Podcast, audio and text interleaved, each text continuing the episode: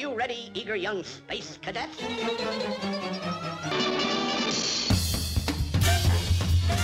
Meep, meep. I saw a pussy cat. Is the limit.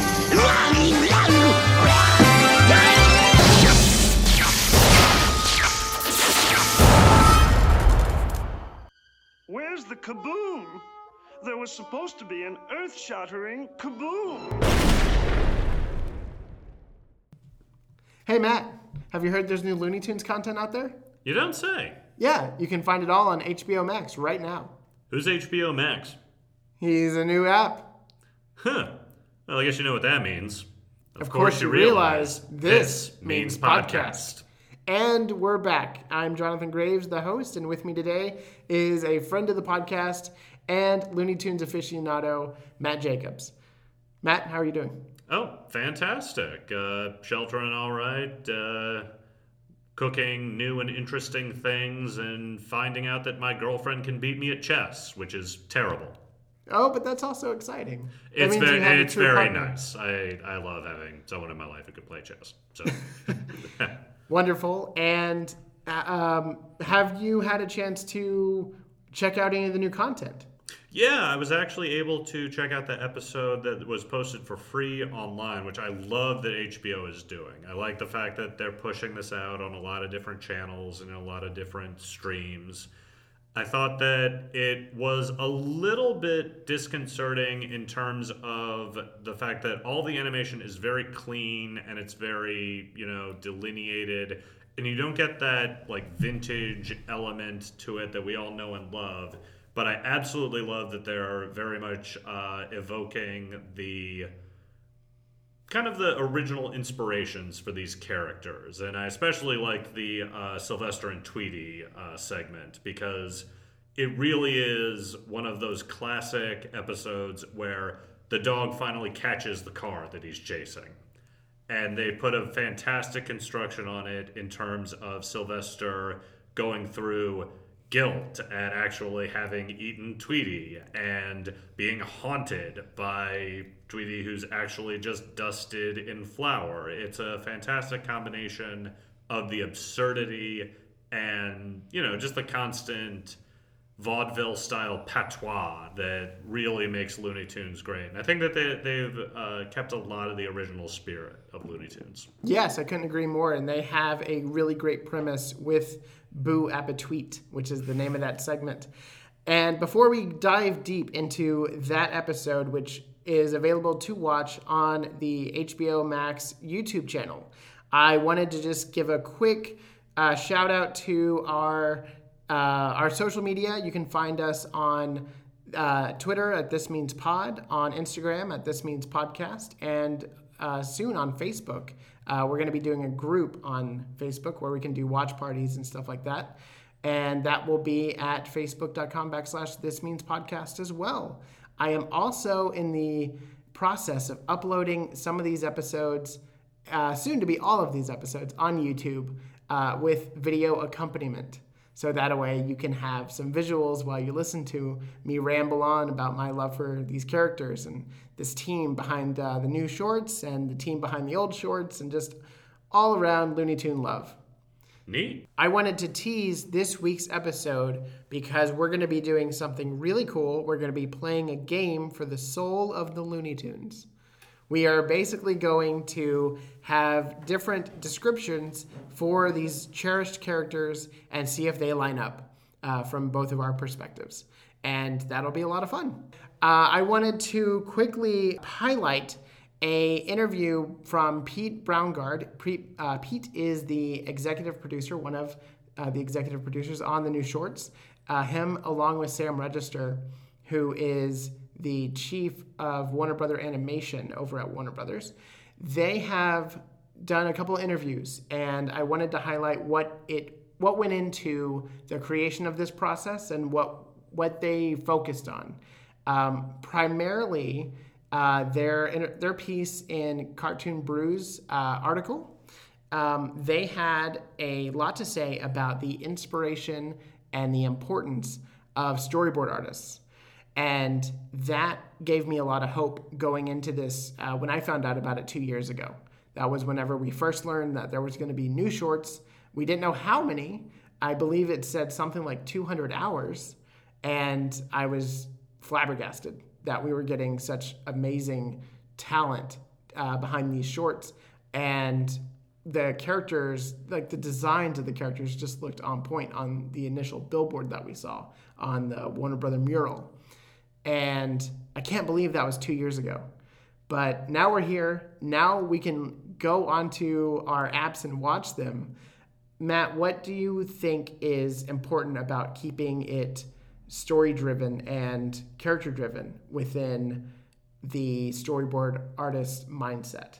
Well, obviously, in terms of a visual medium, animation is so reliant on designers, on the people who create the initial layouts and page flows, and storyboard artists, you know, over the course of the whole history of obviously animation, but to a greater extent, Hollywood and the film industry, they are the unsung heroes of development and production because they provide such an amazing amount of context and planning to you know any kind of animation or film or short or any kind of movie that you watch i mean uh, one of the first uh, friends I made uh, when I first came to LA about 10 years ago, you know, before the flood, was uh, a friend of mine. I won't say his name, but he uh, eventually became a very successful storyboard artist after becoming a comic book artist. Oh, wow. Congrats And- to your friend.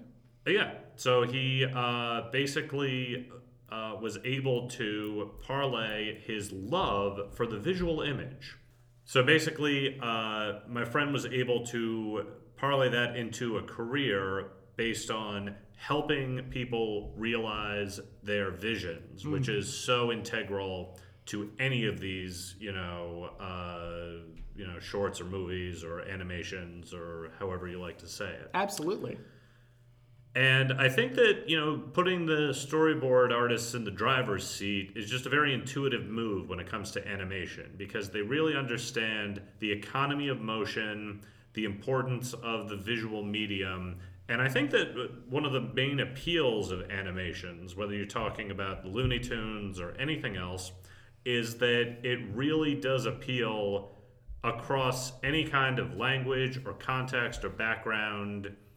And I mean, who doesn't like watching a, a coyote chase a roadrunner off a cliff and then realize that he's, you know, gone off it after 15 or 20 feet? Right. It's it's that timing that is imperative to the storyboard artists, and that's what they control. They control when a character can turn and look at a character and realize that they're in, you know, danger or they're about to see the greatest uh, opportunity to pounce on a victim as possible. Like it's it's within those frames, and the storyboard artist, along with the director back in the day, was the same person. So you had a lot of the the classic tier directors drawing their own things. I think Chuck Jones drew his own his own shorts.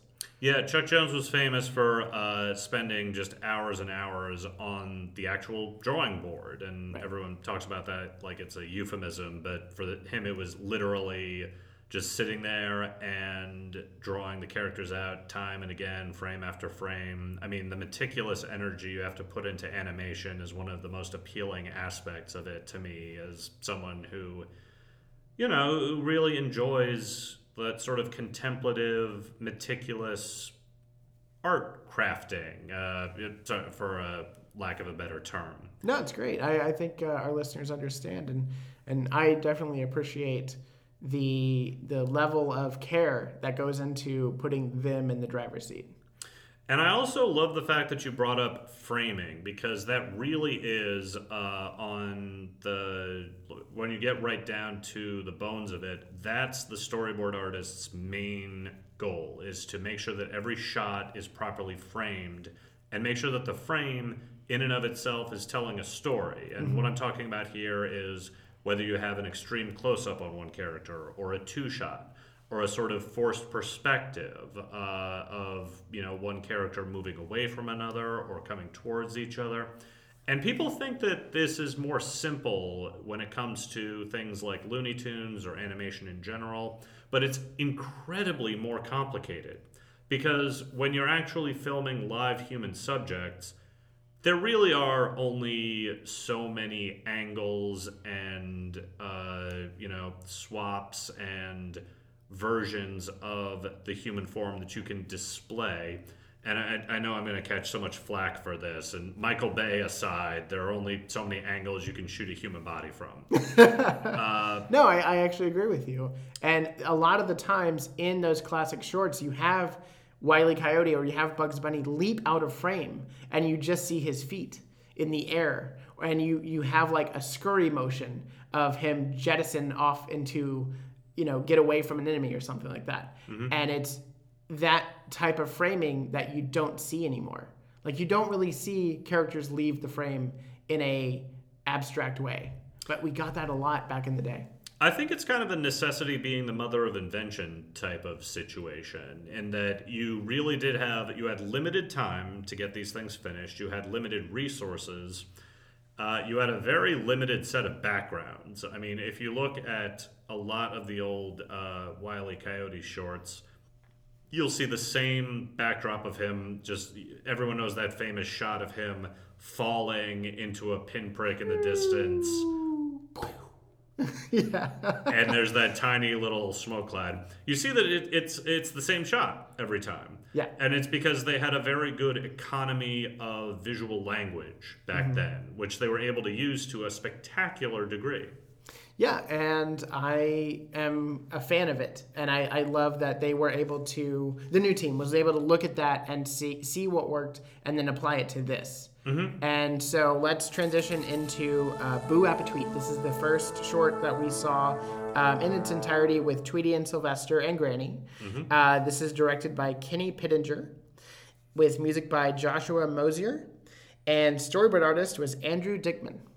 And just all around the talent here, uh, Eric Bauza doing Tweety, I really am as sweet as I would. Jeff Bergman doing Sylvester, and Candy Milo doing Granny. I felt this was an A plus team. Oh, the first batch of cupcakes are done, Tweety. Oh boy, oh boy, oh boy. They knocked it out of the park. It was uh, very evocative. It was very reminiscent of those original characters. They got the dynamic, they got the cadence of the way that Tweety and Sylvester communicate with each other. I like the fact that they had a lot of fun with it. I like the fact that they put a motorcycle helmet on Granny. That was a really fun visual. I Yeah. was, a, and I was just a, a, a slightly bit disappointed because I was assuming that when they transitioned into the living room, she'd just be tearing out of there on a motorcycle. Oh. but they apparently uh, Gra- Granny has an actual motorcycle that she uses outside the house and just drives to the store. And apparently, she can bring back eggs. Well, while you know, I, I guess she's got uh, saddlebags or whatever they got. That little basket on the front, that little like French motorbike could work with that. I, I don't see Grandma driving a Vespa. I think that she's kind of she's kind of more of a Kawasaki girl to my mind, and maybe she's just got a backpack. Uh, That's fair. And here's one just for you, Tweety. Ooh, I love decorating cupcakes. I mean, that's extrapolation, but you know. I really enjoyed the visual language, especially at the beginning where Granny realizes that the eggs are gone, and then we get a shot of Sylvester smiling with the eggs for his teeth. That was a very classic Looney Tunes moment Right. because it just it's not only it expresses the fact that he's a devious guy that's got, you know, this whole ulterior motive plan going on for getting her out of the house. It's also just a ridiculous moment in terms of that's not how anyone eats eggs. You, you like Or in- hides eggs. or hides it. No, I mean, like, and but the thing is, is that if you actually showed him like revealing that the eggs are underneath his cat bed, that would be not ridiculous enough for Looney Tunes. And I think that it was, you know. It was a nice, very Looney Tunes ish moment when he, you know, gives you this big toothy grin and he's got ridiculously gigantic egg teeth on him. The cupcake that Tweety himself decorates is really nostalgic for a number of reasons, but for me, I thought it was reminiscent of the Tweety ice cream that the neighborhood ice cream truck brought around every so often. And I would always opt for a Looney Tunes figure, whether it be Bugs or Tweety, and it looked just like a melted Tweety ice cream. That's uh, that's fantastic. I'm ashamed to say I always sprung for the Ninja Turtles ice cream pop uh, with those little bubblegum eyes. That was another good choice. Uh, I always went for Leonardo or Donatello with uh, the turtles. I think in my neighborhood they only had one color of off-brand Ninja Turtles ice cream, and I was red? always expecting a different one. But yeah, What you gonna do? yeah. But uh, yeah, I really love the the specific design work that they did throughout this entire episode, whether it be the cupcakes or the ghosts or the just ephemeral nature of Tweety being a ghost because they have that those weird close-ups where he's like ephemeral and not even form uh, the form of Tweety, just floating in in air. I love that. They definitely were evoking kind of that uh, little girl from the ring in a lot of those shots, and I do I I do like the fact that when it comes to these new episodes, they get to make a lot of stylistic choices, and they get to play around with these characters, and obviously we've seen a lot of that in the past, you know. But I think that they've uh, hit upon kind of a happy medium here, and Yeah. they know exactly how far to stretch these characters. If only Sylvester had a medium to work with. Oh dear. Another ridiculously great Looney Tunes moment is when Sylvester is f- trying to find Tweety with his hand and he squishes Tweety's head and it does that like Im- inverted uh, on the cranium, lifting his brain into like another section. I thought I thought.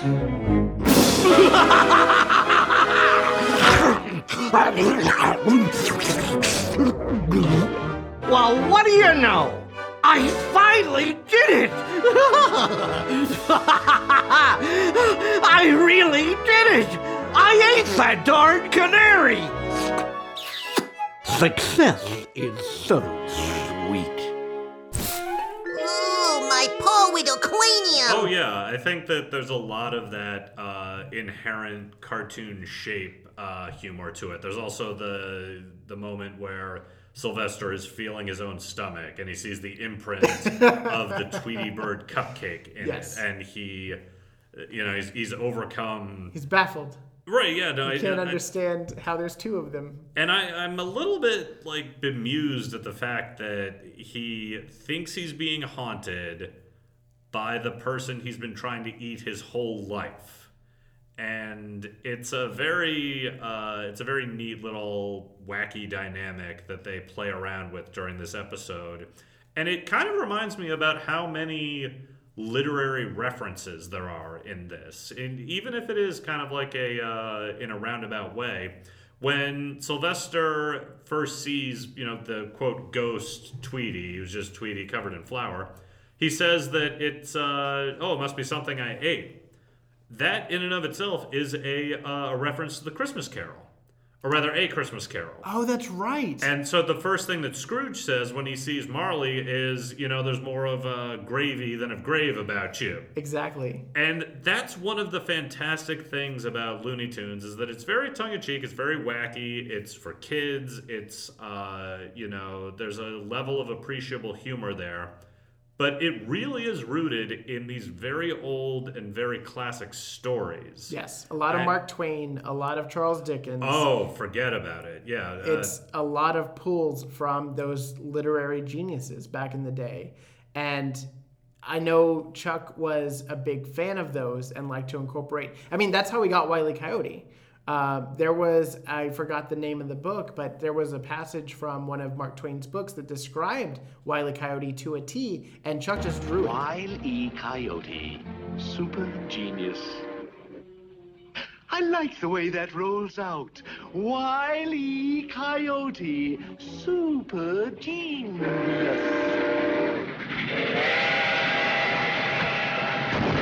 I think that it really was like these guys are, a, or rather, these characters are a product of the age where they came up, where there was a lot of influence from American humorists. Uh, I mean, you don't get uh, Bugs Bunny without Groucho Marx and H.L. Mencken and Mark Twain and all of those very satirical and uniquely American voices Right. in humorous literature. This is And why I have you on the podcast. no, but I, and, I, I think that that's one of the things. And I, I know I was kind of poo pooing the, the new shorts as, you know, kind of too clean and they don't have like that old imagery. But it's very clear that they know what they're talking about and there are a lot of homages to those same kind of source materials in them. And I think that it's a it's a very good um, sort of gateway experience to finding out and learning about just the soul of American humor. Right. Uh, and I think that that's something that you know you can very easily downplay, given that a lot of these cartoons are just about two animals hitting each other on the head with something.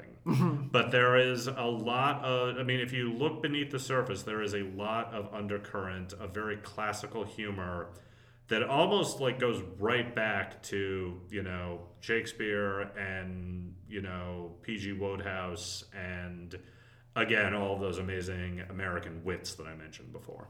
Yeah, absolutely.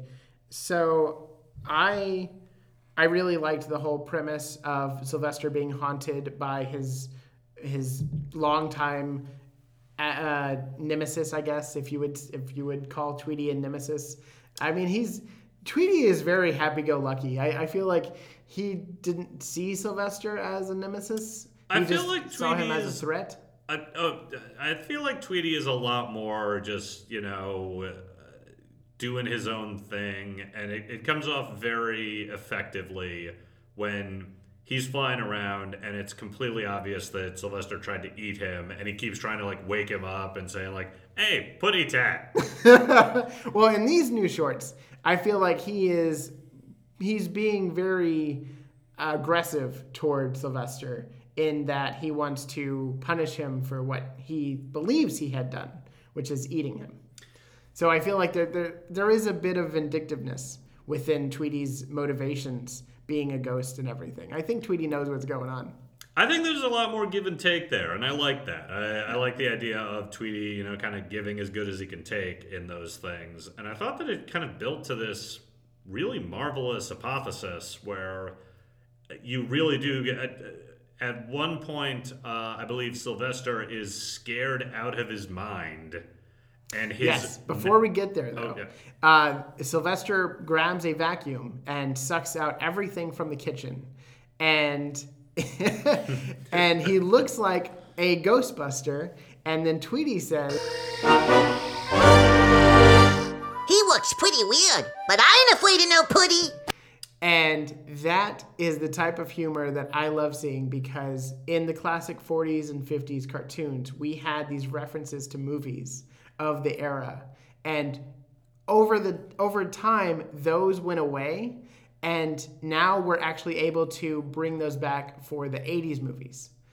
So in this we get a ghostbusters reference and we've never gotten a ghostbusters re- reference before in looney tunes and that is exciting. I like that, and it uh, it really does remind you that Hollywood and you know the entertainment industry in general, it's very self-referential, and that's not. I mean, sometimes it can be contrived, and sometimes it can be a little bit derivative, but a lot of the time, it really does allow the audience a deeper. You know, chuckle at knowing, oh, I get that reference. So, you know, I, I've seen that and I can reference that. And it really does kind of build on this whole combined language of entertainment that we've accumulated. Because, I mean, who doesn't get a Ghostbusters reference? And one of the things I absolutely loved about uh, Sylvester's Ghostbusters attire is he's clearly wearing uh, toilet paper rolls with green cellophane strapped over them. And I can only imagine that that was just like this extra little visual flair for them because they could clearly just draw him all decked out in like state of the art Ghostbusters attire. But it's clear that this character saw the Ghostbusters movie, tried to approximate the gear that they had with a vacuum cleaner and the things to hand. And it, it makes for a, a ridiculously marvelous visual scene. and it ends with that vacuum exploding with all of the things above him the fridge, the couch, everything that he had uh, accumulated through the vacuum, and it drops on him, and essentially it kills him. The, the end of the episode took a very bleak turn in that you realize, oh, there's multiple ghosts because Sylvester is a cat, and any fool knows a cat has nine lives. So he's got nine ghosts chasing him around. And it's, it, I mean, and it, it really is just a turn for the absurd, which is very in keeping with the old kind of Chuck Zone, or sorry, Chuck Jones aesthetic. It In that is. He uh, he leaned into the absurd. This isn't the first time we've seen Sylvester's other spirits, though. In Satan's Waiting, He went to hell and he had to wait for his other lives to join him before he could go into the great beyond underneath the world, as there was a giant escalator that took him there. And because that's how you get to hell, and Yes. uh, but supposedly heaven as well, if you um, if you believe in the in the cartoon gods. but I was just, you know, that's a really great reference point. You have that history with the character losing lives before, and now you just have it in a afferal sense coming back to haunt him after he thinks that he had killed Tweety, which he had not. Yeah, and I think that it is. It's just another uh, reason to believe that this franchise is in good hands. That these are people who came up uh, watching and loving this stuff, and that they get it, and that they're going to kind of keep the torch burning as far as it goes. Exactly. So, because this is the first episode that's been fully released, I want to give a carrot rating to all of the pieces of it. So, this short called Boo Appetweet, I would give three and a half out of five carrots. What would you give this short? Uh, well, as, as far as compared to all Looney Tune shorts ever, Yes. or uh, just All Looney Tune shorts ever. All Looney Tunes. Okay, that's that's a little bit more complicated. I would give it a, a solid uh, three. I, I would give it a three just because uh, the nostalgia factor for me is so much, and the clean and uh, very well done and well executed animations. They did take me out of it for a bit, and I, I was always kind of looking over my shoulder in a sense, saying, "This looks like it was made in 2020." That's fair. I know that this is updated, so you want to bring in a new audience, but you also don't want to leave out the old audience. These new character designs are more sleek, but they have such a reverence for what came before that I feel like it nails a good balance. And the more that we see these characters, I think it will grow on us. Personal preference all the way. Oh, totally. Uh, I would say three, and obviously, I'm going to uh, check out more of this new series, and I'm really interested in what they're going to do with all these characters. I gotta say, I love Eric Bauza's Tweety. Like, his voice is very reminiscent of Mel Blanc. Oh, uh, voice acting, you know, solid, uh, you know, 9 out of 10. Those guys are, they really know what they're doing. Uh, I would say also the uh, the gen who did Sylvester, he he got the cadence down flat. It, uh, it was a great thing. And I like the fact that they uh, involved grandma a lot more. I, I, I, I know I'm fixated on. You can't have a Sylvester and Tweety short without Granny. No, but I mean, if you look at most of the original ones, she is in there for maybe 20 seconds. Depends. it depends. Okay, well, I'm sure. I mean, there's always an exception that proves the rule, but uh, I like the fact that they gave her her own like, little bit of visual flair, and I like that they ex- like made her a more ridiculous character because that's what Looney Tunes is all about. Exactly. So, I do love. I do love the motor- motorcycle helmet. Yeah. that was a really nice touch. And it, and and it, I love the fact that they don't. There was no reference to it. She didn't say anything. It, she just put on the helmet, and you know, oh, well, that's um, there's an there's a hundred year old lady on a motorcycle tearing around Burbank. As you know, she was. It's like the um, the little old lady from Pasadena, but her like badass cousin. Perfect. So The episode has a bumper in between the two shorts that we get, the longer shorts. And this bumper is called Plunger, and it is featuring Elmer Fudd chasing Bugs Bunny with a plunger. And he uses it to suck up the hole Bugs has dove into to get away from him. And the hole disappears. What did you think of this short? This uh, is one of my favorite examples of one of the things that made Looney Tunes just an instant classic for so many people, which is the uh, acceptance and then execution of absurd absurdities. Yes. Because when it becomes obviously apparent that the whole is a is a portal to uh, FUD wherever it is, Bugs immediately takes advantage of that because he like looks over and he's willing to accept this absurd new development and he takes advantage of it and he makes Elmer Fudd look absolutely ridiculous. And it actually, um, if you don't mind if I go on a bit of a non sequitur here, it's one of my favorite dynamics in the show The Twilight Zone. I don't mind this at all. Continue. Uh, basically, the one rule of uh, most Twilight Zone episodes, because Twilight Zone is a kind of a crazy show. Um, the idea is is that once you buy into the premise and you're willing to learn the rules of the crazy new reality you've entered into, you basically get the outcome that you uh, are w- like either willing or able to create for yourself. So essentially, once you buy into the fact that the doll is alive or that the fortune telling machine can actually tell your future or that voodoo is real, whatever uh, ridiculous premise gets Rod Serling talking to you in the first place, Right? you're able to like start playing by those rules and get into it to such an extent that you can actually bring yourself through the entire experience. I love that. And obviously, it's Elmer Fudd who's in the Twilight Zone in this short. Oh yeah, and well, it's also uh, just the the whole crazy concept of this ridiculous portal hole in the first place. If you watch the show uh, short, you'll see how it works. But it's basically Bugs immediately recognizes, oh, this is weird.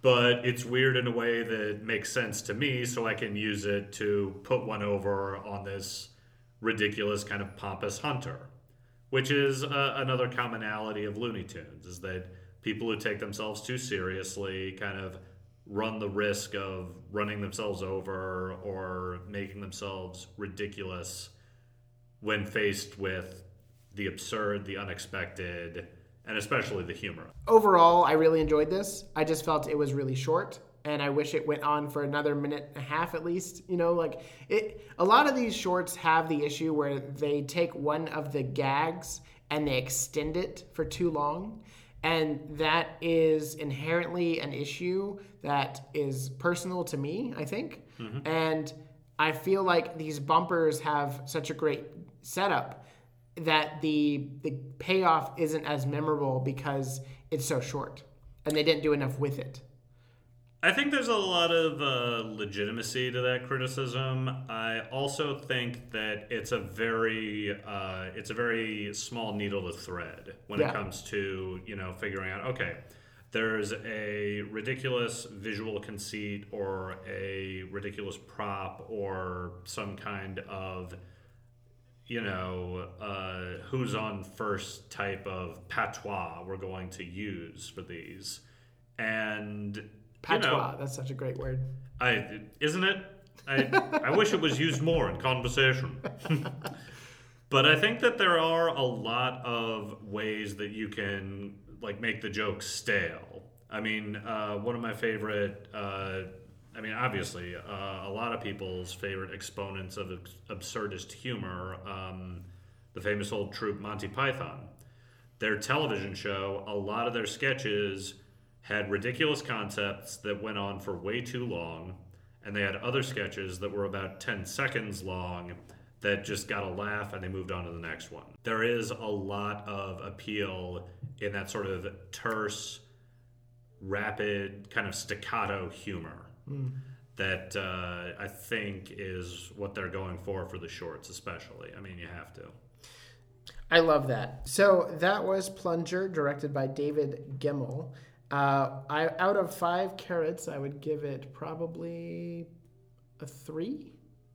Uh, I would agree with you. I'd give it a three, if not a three five. I It's a solid entry. I prefer the the short form uh, humor. And now a quick word from our sponsors, Acme. Acme, it's where you buy your anvils.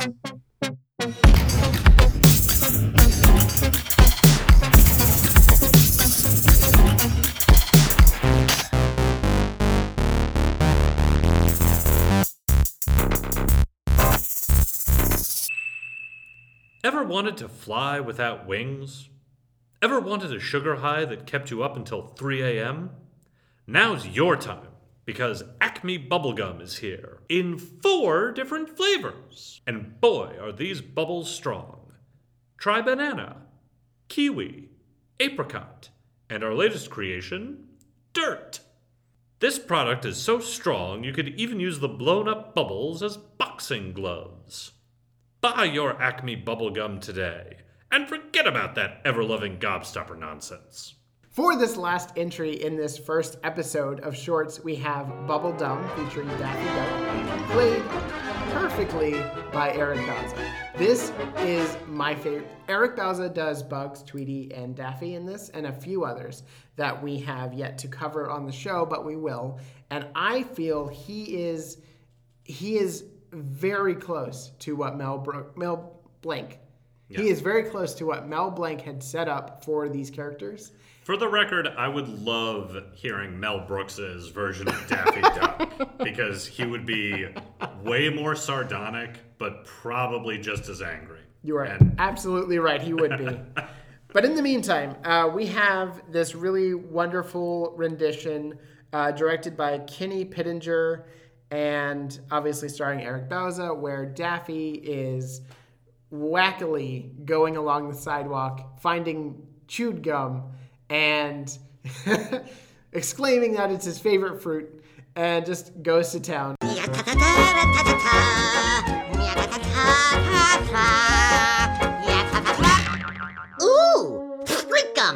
My favorite fruit. And uh, what, what did you think of this short? And what did you think of those incredible layouts? I thought that this was kind of like this. I mean, it the Sylvester and Tweety uh, short was very indicative of their relationship and what they're doing. Uh, the Bugs and Elmer Fudd short like show that there's this you know back and forth kind of Abbott and Costello. So Classic this adversary. Was, this was the soul of Daffy Duck for me. They, this is an angry, ridiculous character who does some wacky thing on impulse, then throws the gum away, and immediately traps himself in this frustrating, angry dilemma, and just is spends the entire rest of the short just being like raging at the world, the gum. Uh, eventually pulls himself inside out, uh, trying to do it. A lot of skeletons in this series. The and I, I'll, I'll agree with you there. The voice work was perfect. It uh, It's impeccable. oh yeah yeah um, uh, illuminating. It uh, it shows you this character in the way that only the sputtering and nonsense sounds that you have to evoke while talking.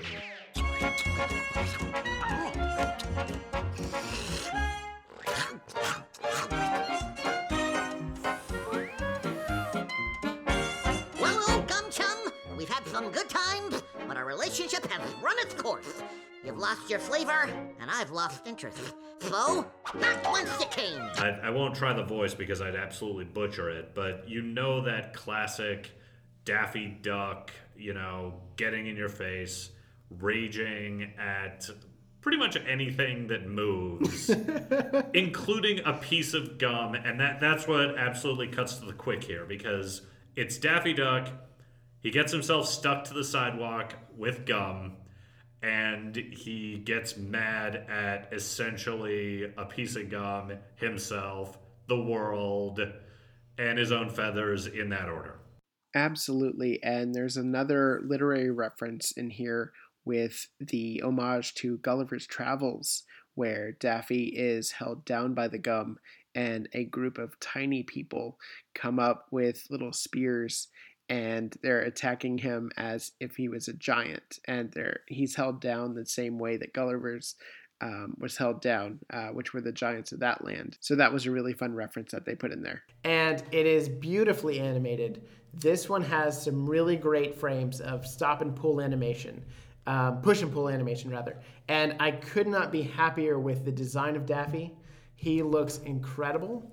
I love the layout work, as I mentioned earlier, just the beautiful, lush backgrounds. And I feel like a lot of these backgrounds are watercolors. They're, they went back to the watercolor well for these, especially with the plunger uh, segment. But here too, you have brick walls that are just vibrant red, but it doesn't. It's not like a soulless red. It, it doesn't just blandly look like a background. It actually looks like it's layered. No, it actually looks like that sort of classic, you know, Art Deco 1940s New York street Right. scene would have looked. Uh, maybe Art Deco is a little late for 1940s, but it, it is very much supposed to be. This is, you know, it's Brooklyn, it's the Lower East Side, It's it's the Paramount lot. exactly, yeah, it, uh, yeah, and then, which looks exactly like those places. So- sorry, Brooklyn. Sorry, world.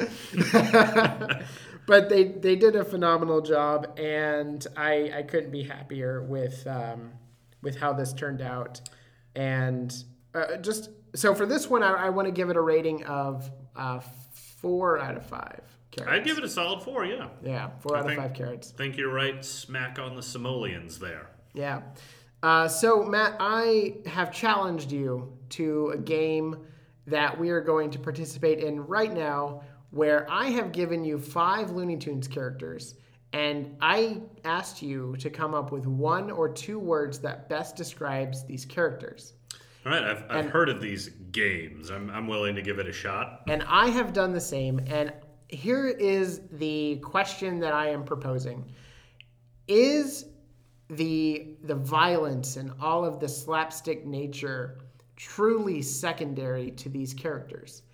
I feel that it is. I feel that these characters, when they show up, when you see an image of Daffy Duck on a, on a windowsill, you immediately fall in love with that because it's Daffy Duck, because it's a character that you really like. He doesn't have to be slamming a hammer on somebody. He doesn't have to be like doing a wacky pose. It could just be him standing there, and you immediately have admiration for him because of your love of the Looney Tunes and his his work in that show. So here's my question: Do any of the descriptions we have written down for these beloved, cherished characters coincide with another one of our beloved, cherished characters? And if so, we have failed and the violence is actually truly more important. That that is the that is the question I'm posing. Okay, well then, for the soul of Looney Tunes, we got to play this game. Yes. Uh, the Soul of Looney Tunes is actually a, a really great name. Uh, so we shall now dive into the souls of these characters. So you can play at home, uh, listeners. The characters that we are going to be discussing are Bugs, Daffy, Sylvester, Tweety, Wile E. Coyote, and Porky Pig. I would just like it said that I did not know I was playing for the soul of Looney Tunes. And I, I would have done a better job at this had I known that was the case. Okay, and if we don't succeed, we'll cheat. The the classic Looney Tunes way. Yes. Okay. Okay, so uh, which character we start now with? We shall start with Bugs Bunny because he's my favorite. All right. Well, And I think that he is a, a centerpiece of the Looney Tunes collective. And if you cannot have your centerpiece stand out, then what are you doing? Well, uh, for Bugs Bunny, I put down Groucho, who is very much the centerpiece of the old Marx Brothers, but I also feel like it gets right to his humor of his kind of sardonic, making fun of everyone relentlessly, and being very quick on the draw type humor. Right, and he's derived from Duck Soup and like those uh, Groucho films. You also have elements from other characters and other films that made up Bugs Bunny as he was evolving through the years because he did evolve and he had different versions. And I took that into account. So some of my descriptions are from the earlier version and then some of mine are from the later version. I always thought of Bugs as wascally witty. So he is obviously a rascal. He is ain't, ain't I a stinker? He's going to play pranks. He's going to get um, vindictive when things are done against him. But he's always going to be using his wit to s- solve solutions. I would put it forward that those all apply to Groucho. Uh, and I mean, the essence of both characters, I think, is when Groucho uh, saunters up to the house that has the no solicitors sign on it, and he just rips it off and throws it away, Yes. and then rings the doorbell. Uh, I was going for a little bit of an inside joke, which will be pretty apparent in a minute, but I think that uh, Bugs, he's got a little bit of a sharp streak to him. That Yes. in terms of he's not really trying to save the world, he's not really trying to, you know, be a hero. He's a clever uh, trickster type guy. Yes. And he's not mean. He's not evil. He's uh, he's a very you know mischievous kind of puckish type of soul. He's very confident. Oh yeah, But I wouldn't say that he's overly confident. I feel like he knows his limits and he knows how to use his resources. I feel like it, he has the uh, the blessing of the truly funny person in that he doesn't take himself as seriously as any of his you know antagonists or you know parallel characters take themselves. Oh, that's a, He- that's hundred percent correct. Yeah. He always shows them how serious they're taking themselves and how wrong that is. Of course, I mean you know the example I'm thinking of right now. It's the the classic old uh, opera scene. Oh yes, Yeah. the one where he's orchestrating the, the opera, or the one where he is in the opera. Which one? Uh, I believe it was both. He has done both. He's a talented guy. I'm not saying he's not, he doesn't have his uh, artistic flair. I am impressed. And, and obviously, like uh, when you look at the whole breadth of the shorts, he's got a lot of compassion. He, you know, he'll take pity on the younger guy and kind of show him the ropes. I, I mean, I think that he does evoke a lot of this kind of classic Picaro character. Yeah. And uh, yeah, so that's I, I should have put Picaro, but I'm only thinking about that now, and I've already written on the card. No, uh, as long as you say it during this conversation, it counts. So, um, we so have, as long as we agree with each other, we win the game. this is the best game ever. essentially yes. um, so perfect. So that I would say that's a win. That's that's a match for Bugs. Obviously, you you went back to his roots, but his you know uh, his personality always shines through, and it comes from Groucho, and it comes from those uh, vaudevillian players. So Well, you know me, Jonathan. I'm an old soul. Yes. Um, so let's move to Daffy Duck, and I will start with that one. Um, Daffy has always been an absurdist, but I would not use that as a word to describe him. I would use wacky, and I would use cowardly, especially in the later shorts where he was always up for the quickest thrill, but he would never stick around to see it all the way through. I could definitely see that, and I think that you're pretty accurate there. For me, and this is like the punchline of the other one, he's a grouch. Okay. He's an angry guy. I think that Daffy Duck, the one through line to his character from start to end, has been the fact that he's got a temper, mm-hmm. and that it it almost always backfires on him, and it usually provokes a very ridiculous and funny situation for him and everyone around him yes. and it I, I think that it, there is like a i mean obviously i'm sure there's been uh, some graduate thesis written upon how Daffy Duck actually has anger issues, and that's why when they go, you know, Wabbit season, Duck season, Wabbit season, Duck season, it's so easy for other characters to, you know, flip the script on him. But uh, for me, it like the core of his character is that he is he does have he's he's easy to get keyed up, and it's easy to set him off, and that's like sort of the necessary part of the troop that he occupies for me. That is definitely part of his evolution. At the very beginning, I'm, and I'm thinking of the short where it's Porky going fishing, and Daffy is just bathing in the pond, and then just goes wacky and crazy and starts interrupting uh, Porky from doing his relaxing fishing. That is the absurdist nature of Daffy that I love. And I feel like they have really, the new team has really tapped into that for these new shorts. But you're absolutely right. They brought along with him his anger issues. But his anger is different than Donald's, Donald Duck over at Disney. I feel like they have, they're not two sides of the same coin because Donald is always at the mercy of somebody antagonizing him and he just quickly uh, turns. Whereas Daffy, he does the whole coup. he is the antagonist to himself, and he is his own worst enemy. But it is all for laughs and all for the fun of it. So he is, he's angry, but he's angry at everybody, including himself. Uh, completely agree with that. I would say that, you know, since you brought up the comparison between Donald Duck, it's a very different kind of anger. I mean, Looney Tunes have always had the virtue of being the more absurdist, off the wall type of humor.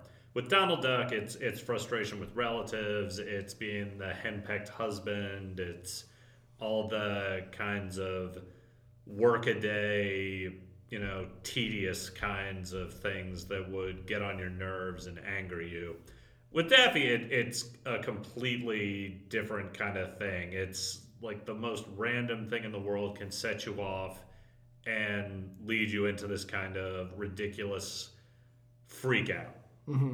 Which, you know, it, it, it's one of those things where the more you examine it and go into it, the more that you realize that it's a very good allegory for the human condition.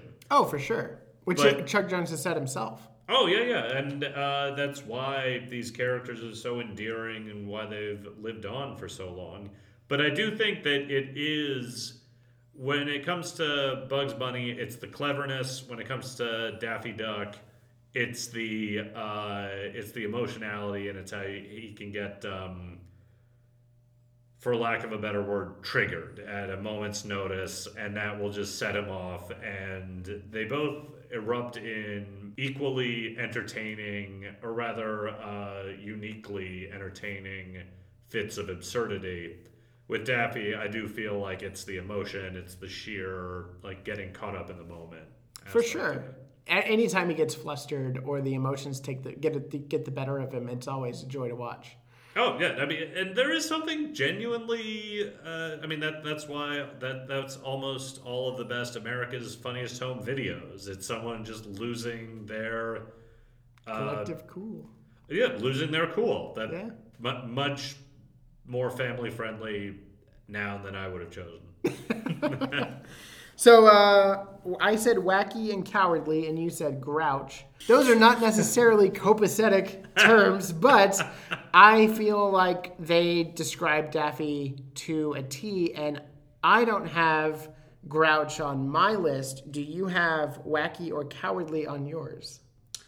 Uh, I do not have wacky or cowardly on any of my descriptions. Great, we can move on. So that one is not necessarily a win, but it's a neutral. It's a neutral positive, I would say. Uh, so let's move to who do you want to go with? Uh, I think that uh, my Porky Pig, since that was one of my late entries, we All can right. uh, we can go on that. So Porky Pig, who teams up a lot with Daffy Duck, it's a great segue, and you have him in certain situations, such as whenever he goes into a haunted mansion with the leprechauns that haunt him, or you have him just being a a good companion to Sylvester and trying to rent at a hotel, like have a good night's sleep, and things go wrong. Um, he is sometimes used as a punching bag, which is unfortunate for the character. But I feel his um, his optimism is always there. Uh, I used op- optimistic and naive for my uh, descriptors. I think that I've kind of got on the same wavelength as you because I I get the optimism, I get the uh, sort of fact that he's a character who's easily taken advantage of, Yes. and he is usually used as a foil for other characters who, to one extent or another, think they can put one over on him. I think that Porky Pig is the rube of Ah. the Looney Tunes family, Yes. which I think it does encapsulate the naivete and the optimism. I think we're on the same page on this. I believe so. Uh, that is a perfect word to describe Porky Pig. He he is a rube. He is somebody that you do not want to uh, make angry, but he is somebody that will always take the punch over another character. He's the Ralph Bellamy of the Looney Tunes family. He's the guy who, who will wait in the cab while his fiance goes up and chats with Cary Grant. Yeah. Well, what's this reference from? Uh, I believe that was a convoluted His Girl Friday. Oh, okay. His Girl Friday, a uh, film I have yet to see, and it is a blaring hole in Well, my we'll, we'll, talk, we'll talk more about that later. We'll, we'll deal with that. D- don't worry, Internet. We'll, we'll address this. So I would agree that that is a complete win. We are simpatico on Porky Pig and what we believe to be a true descriptor of. Uh, He's a hinge. He's So he, he actually acts as a, a fulcrum to keep a lot of these like wackier and crazier personalities together. He's a very necessary element to like kind of the Looney Tunes uh, players. and his entire oeuvre is why he can go to Wackyland. It's only Porky Pig that goes to Wackyland. Fantastic use of oeuvre. Thank you. um, all right, cool. So uh, that's two wins and a neutral. Uh, next, I want to go with Wiley Coyote. Okay. Um, You go first. Uh, all right, I'm using up all of my credits from my intro to philosophy class. I uh, put down Sisyphus. Okay, explain. So, uh, Sisyphus, uh, as uh, anyone who's had to suffer through one of those intro to philosophy classes, is the ancient Greek king who was punished by the gods by uh, having to roll a massive boulder up a hill. And just as he's about to get it to the top, it rolls away from him, or his foot slips, or he falls down, and the boulder rolls right back down to the ground, and he has to go back down and start rolling it up the mountain again, only to have it slip away from him at the last minute, and it comes down. It's a fantastic allegory for just so much of what seems futile or repetitive in modernity or life or so much of human existence. And this is why Wile E. Coyote is one of my favorite characters because he has one of the most immutable rules of any character, not just in Looney Tunes, but in fiction, in that he tries to catch the Roadrunner and he invariably fails. And within that failure, he realizes that he is off the ground. And it's not until he notices that he is, you know, 700 feet from falling to his doom that he is able to fall. And it's gravity that is his ultimate villain. And he keeps doing it time after time after time after time. I don't think there's a better term to describe Wile E. Coyote. I think that's the perfect term. Sisyphus is a perfect allegory for what he goes through, and you said that eloquently. So thank you for adding that to the discussion. On my end, I put resilient. And it's that resilientness that keeps you rooting for him.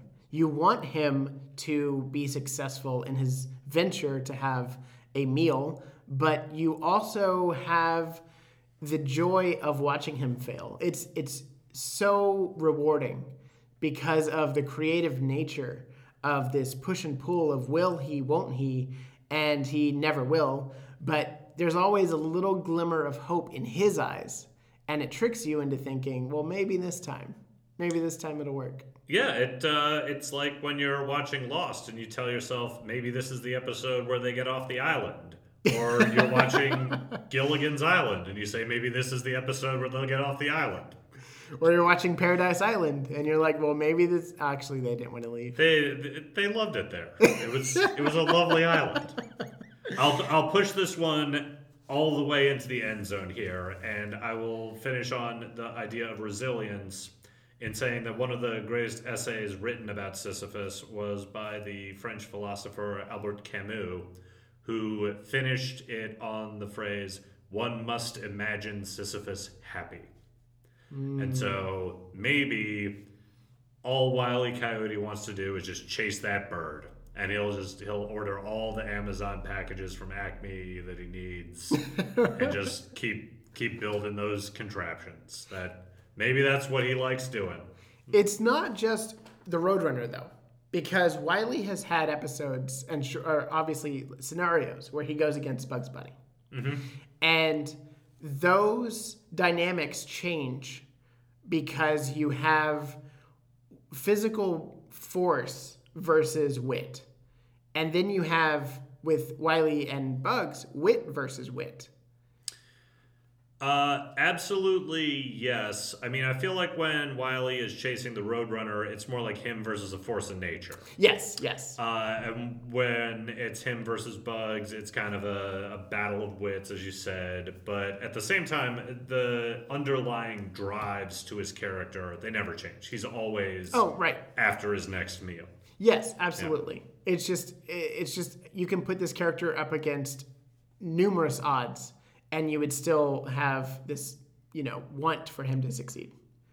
And I really enjoy yeah. I really enjoy that he's a character that can possess that. And he's the only character that possesses that. If you have Sylvester going up against the Roadrunner, you don't really have that same dynamic. It is one of the simplest plots that, like, the Looney Tunes uh, uh, pantheon puts forward, but it's also one of the most reliably entertaining experiences to watch these episodes. Oh yeah. and it, uh, it it's its own comedic dynamic, and I think that it just keeps providing such a fantastic product. I honestly I can't wait to see what they do with this character in the new series. No, me too. So, because I brought up Sylvester, let's move on to him next. He is the obvious adversary to Tweety Bird, and he he has a desperate nature to him. So that's the word I use, desperate. Desperate. I put antagonist because I think that even more than uh, Wiley Coyote, than Elmer Fudd, I think he is him and Tweety are defined by each other. So I think that they've got a link to each other that a lot of other characters don't share. I mean, as you said, Wiley Coyote is tied to the Roadrunner. He also pursued Bugs Bunny uh, through a few shorts. I think that they do have a, uh, a link that I could really only define by you know defining them through each other. Interesting. So I feel this is a fail because we have a crossroads here. Um, Sylvester has been in shorts without Tweety. And in those shorts, he is desperately trying to be a good father to his son and trying to catch the giant kangaroo that they believe is a mouse in Hippity Hopper. I feel the desperate nature of Sylvester makes him an interesting character because it's that desperation that puts him through any length to get a simple bird. And if you think about Tweety Bird, he's a very tiny bird. He can't fill a an evening snack, if you will. He is so small that he he would actually um, have been starved the entire time had uh, had he not need, eaten anything else. Um, you have to have a level of nature about you to be that deprived of something. And he- has a desperate nature to him that I feel exudes through all of his attempts to go after Tweety, to be a good father, to go after Speedy Gonzalez, which he does in a few shorts. He has other antagonists, and I wouldn't say antagonist is the best way to describe him, as you can apply that to multiple characters.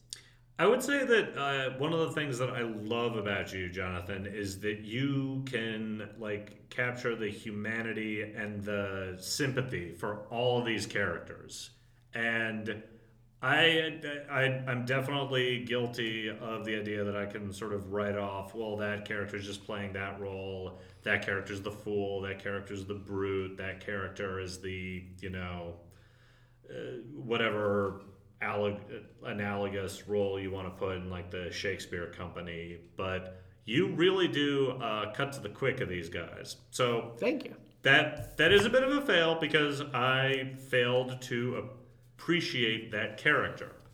I would agree. So I'm gonna I'm put that over there. So we are three and two. Three and two. Uh, so let's see where Tweety falls because that would be either a, a full on tie, which means that this entire experiment is a failure and it is about the violence. and, I, I, you know, like in a general sense of what makes Looney Tunes Looney Tunes? Is it the characters? Is it the violence? If we can't decipher the characters from themselves, it All right. must be the violence. Well, if you give me, uh, I'm gonna give Tweety a guess before you say your definition. Even though it's not the one that I've written here. Wait, are you, are you guessing what I wrote? No, no, I'm I'm trying to get to the core of the character since we're defining them as their own characters and not in relation to others. Got it. Yes, that's the goal. So I would say Tweety, in the pure sense, he's the innocent. He has this very pure, uh, positive energy to him, and the majority of the time, he's not even aware that uh, Sylvester is trying to eat him. Exactly.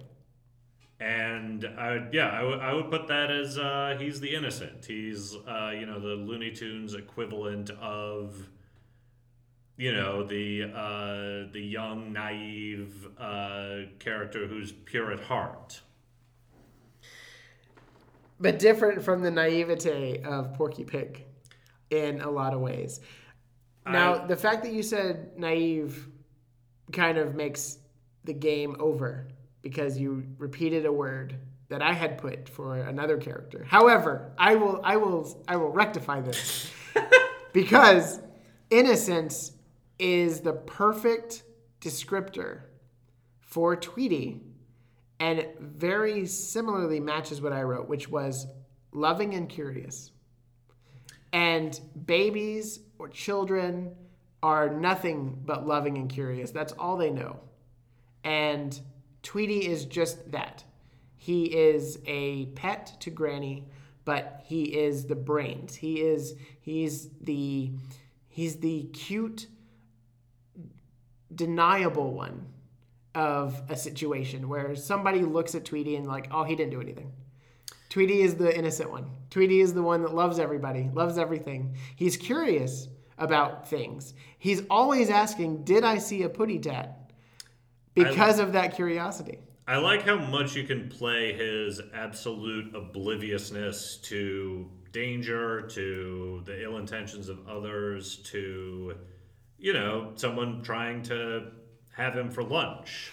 You The can best- play it for this kind of absurd level of humor in that it's a little bit like the um, I, I know I'm mixing mythologies here, but it's a little bit like Mr. Magoo wandering around the construction compound Oh, yeah. and just you know musing to himself about how amazing these elevators work when he's actually on a crane that's you know, taking him up to the superstructure of the building.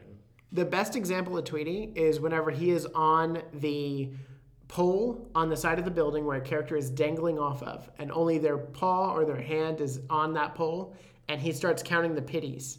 And he's like, one little pity, two little pit, or this little pitty went to market, this little piggy had roast beef. and then he runs out of pities, and he's like, "Oh, ran out of pities." like that is perfect Tweety. It's innocence. It's curious. He doesn't even know what he's doing. And he ex- and he has the you know unique form of protection that all truly innocent people have in fiction in that they can just walk through all this ridiculous danger and nonsense and nothing bad happens and they come out the other side smelling like they just came out the car wash Exactly. Like a bed full of roses. Nothing is going wrong on their day. But yeah, absolutely. So I think this is a success. I think because of Tweety and where we landed, I feel like this actually shows that the characters are more important than the, than the violence. The Looney Tunes as a whole can be whittled down to you have standout characters that are actually meaningful to people and they mean something outside of them hitting each other, them trying to eat each other, them being violent toward one another. I think that four and two means that you probably should have done a better job Well, one could say I was the one that got us those four over there. one could wouldn't one um, anyways, this was a delight. No, I just think that it uh, the question of violence is obviously something that comes up uh, whenever you're talking about pop culture. If it's uh, cartoons, if it's video games, if it's movies. I have always had a, you know, you, you try to have as nuanced a view of this as possible. And obviously, there is violence in pop culture and media in general, and in Looney Tunes in particular. What I always thought is that the violence in terms of, you know, what these characters do to each other, it's an expression of, you know, their different character archetypes and their attributes. And it's a it's a method of storytelling that is necessarily simplistic for the the medium. Uh, but aside from that, I think that also when you come to talk about you know violence and Looney Tunes, we've gone so far over the hill when it comes to you know violence in media and violence in movies, uh, in all of like the really kind of over the top methods that uh, all sorts of things are portrayed. The Looney Tunes is really kind of an oasis of absurdity Mm-hmm. where you really don't get a lot of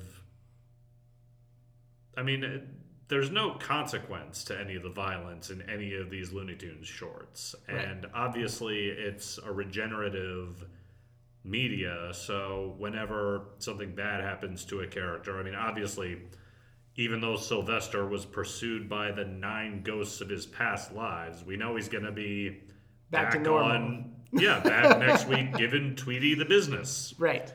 Uh, and so I think that there is something very uh, calming and healing when it comes to characters so absurd and so off the wall that they really do reinforce the idea that there has there doesn't have to be this direct consequence for that kind of hurt and violence. But it, it is a very necessary thing to talk about. I just wanted to give notice that the uh, the YouTube channel now exists uh, at This Means Podcast on YouTube, and I'm going to be uploading all of the episodes with some to- some sort of visual accompaniment, so you can rewatch or you can re-listen and watch at the same time um, with additional media to uh, and make the process more enjoyable if uh, if you have time, which a lot of us do now, as we're not driving as much and there's a need for uh, YouTube to be in our lives a lot more than it is or was rather. Hear, and hear. and so I am thankful that we have these shorts. I cannot wait to dive into them. I want to do reviews for every episode. And what I might do is a YouTube video for every episode.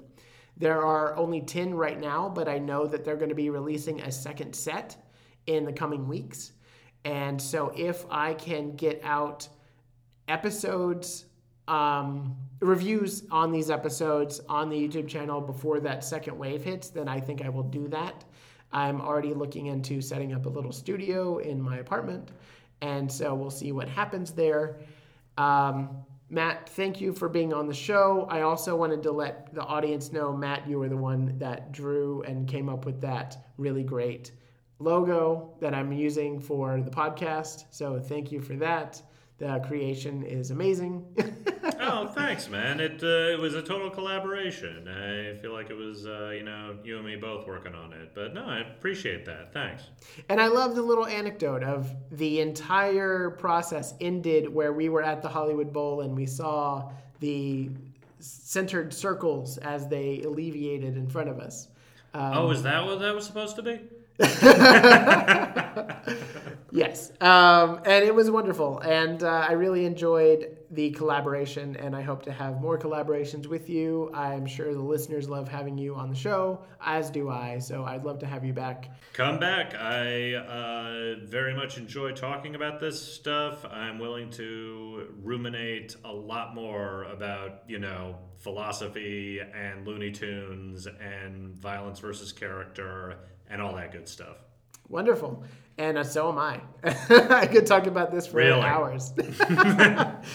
and so, with that, uh, you can follow us on Twitter at This Means Pod, on YouTube now at This Means Podcast, uh, as well as Instagram, Facebook, everywhere on social media.